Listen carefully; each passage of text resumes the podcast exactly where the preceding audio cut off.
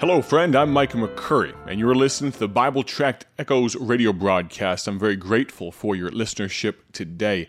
I'm excited about the direction that God's leading us for this week of broadcasts. I'll give you a little bit of forewarning. I'll kind of put a shot across the bow. There is a possibility that at some point this week, I may get just a little bit blunt. I may get a little chippy. I may go, as they say, hard in the paint. My desire is not to, with our subject matter this week, to offend. My, my goal is not to cause angst or irritation, but my desire is to take God's Word, God's holy book, the Bible, and to share with you a few thoughts that He's given me, that God has given me, that were a help to me, that I hope, my prayer is that they'll be a hope to you as well. I'm going to ask you to grab your Bibles. If you are able to, grab your own copy of God's Word and turn to the book of 1 Samuel in the Old Testament. 1 Samuel, for those of you that are familiar with Bible characters and where they appear in the Bible, you may be thinking, are we going to talk about King Saul? Are we going to talk about Jonathan, his son? Or maybe we're going to talk about David. If you chose that third answer, David, you would be correct. We will be discussing David today. I'm going to ask you to grab your Bibles, 1 Samuel chapter number 17. While you turn there, let me tell you about a gospel tract that I've got my hand right now.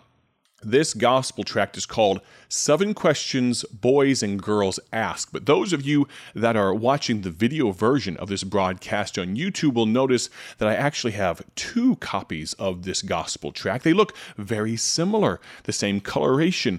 But you'll notice if you look closely enough and just give them more than a cursory read, you'll notice that the language is different. You see, one of these, seven questions boys and girls ask, and the other is the exact same in Spanish. This gospel tract here, much like many of our gospel tracts, is offered in at least two languages. Dr. Paul Levine, many years ago, wrote this gospel tract, and it's been a blessing to boys and girls across America and the world. And this gospel tract could be ordered today in English and in Spanish. We have many, many other gospel tracts that are in different languages. We've printed in almost 100 different languages over these past 80 years. To God be the glory. Let me encourage you to go to BibleTractsInc.org, BibleTractsInc.org, and you can order your very own copies of Seven Questions Boys and Girls Ask. You may be asking, as an adult, what are those seven questions? Well, I'm not going to let the cat out of the bag. You have to go to BibleTractsInc.org to order your very own copies today. We're in the book of 1 Samuel, chapter number 17. We're going to need to do a little bit of scripture reading today to set the stage. And depending on how much time we have, I have an illustration, an historical anecdote that I think might be a help to you to kind of make things clear. Illustrations often are just the window that lets a little bit of light in. 1 Samuel chapter 17. Are you there? Let's read together. The Bible says, 1 Samuel 17, verse 1 Now the Philistines gathered together their armies to battle, and were gathered together at Shochoh which belongeth to Judah. Now realize this, they were on Judah's land. They were on Israelite land here. They were already encroaching, and it was very clear the reasons they had come. Realize also, sometimes we skim over things without really diving into what they're saying. The Bible says here the Philistines gathered together their armies. This was not just a skirmishing advance. This was not just a reconnaissance. This was not just a platoon or a squad or a company or a battalion or brigade or a no, friend.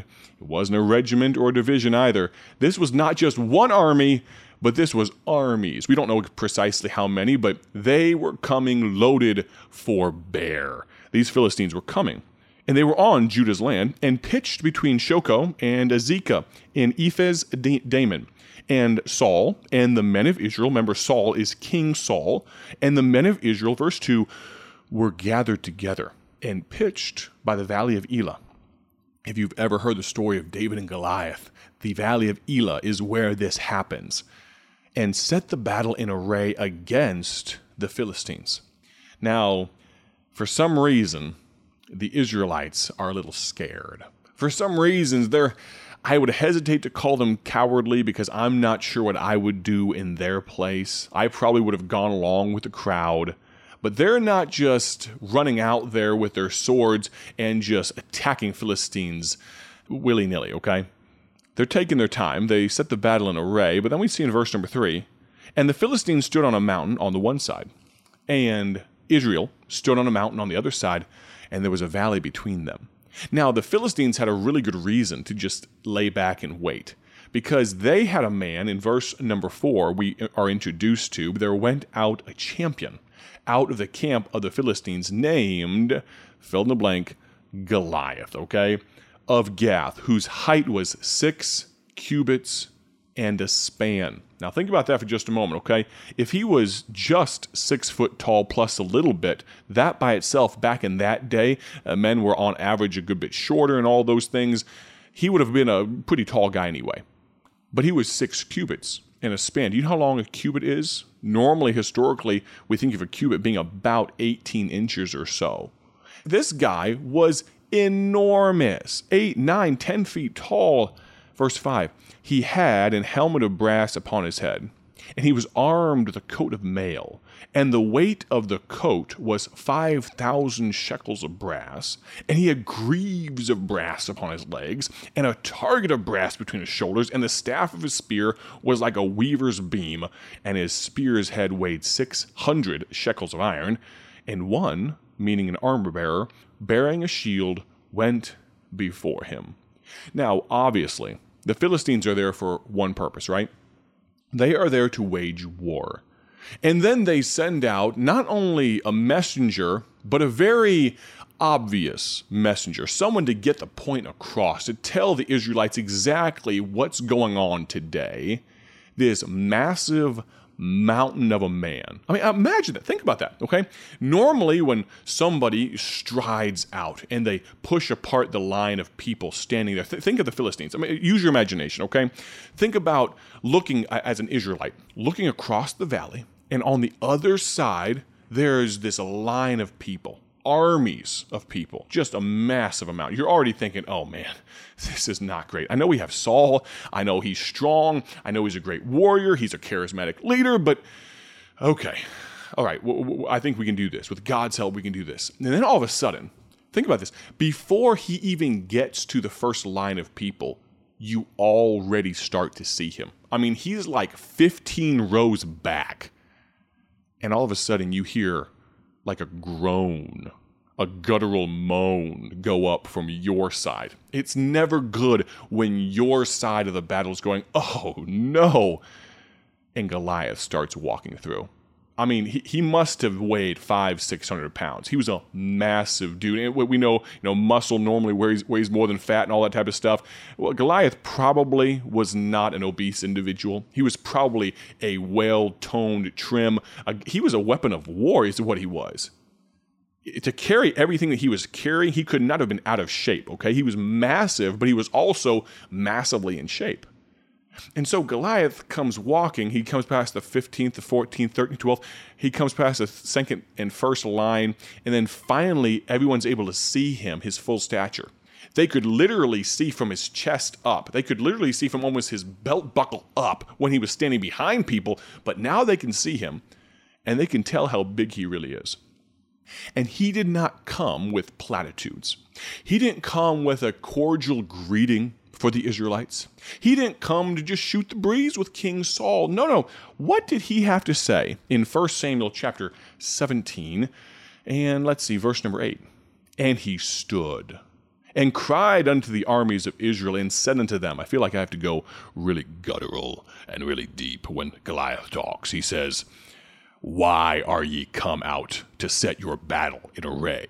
Am not I a Philistine, and ye servants to Saul? Choose you a man for you, and let him come down to me. If he be able to fight with me and to kill me, then will we be your servants. But if I prevail against him and kill him, then shall ye be our servants and serve us. And to close it off, verse 10 And the Philistines said, I defy the armies of Israel this day. Give me a man that we may fight together. This Goliath guy, okay, Now, my, my radio gentleman, brother Mark, who edits these radio broadcasts, maybe he can put some extra bass and some some some oomph behind the, the, the Goliath talking there. But no matter how impressive the little bit of bass that I put on that was, can I tell you, Goliath was fearsome. He was terrifying. He was absolutely a marvel. I mean, think about it. How often do you see a guy that's nine foot tall? How often do you see a guy that's nine foot tall, has a massive, just an enormous spear with a coat of mail that looks like it weighs a ton? And he just comes out and matter of factly tells you how it's going to be and how he's going to kill your champion because he's the champion of the Philistines and you all are going to be our slaves.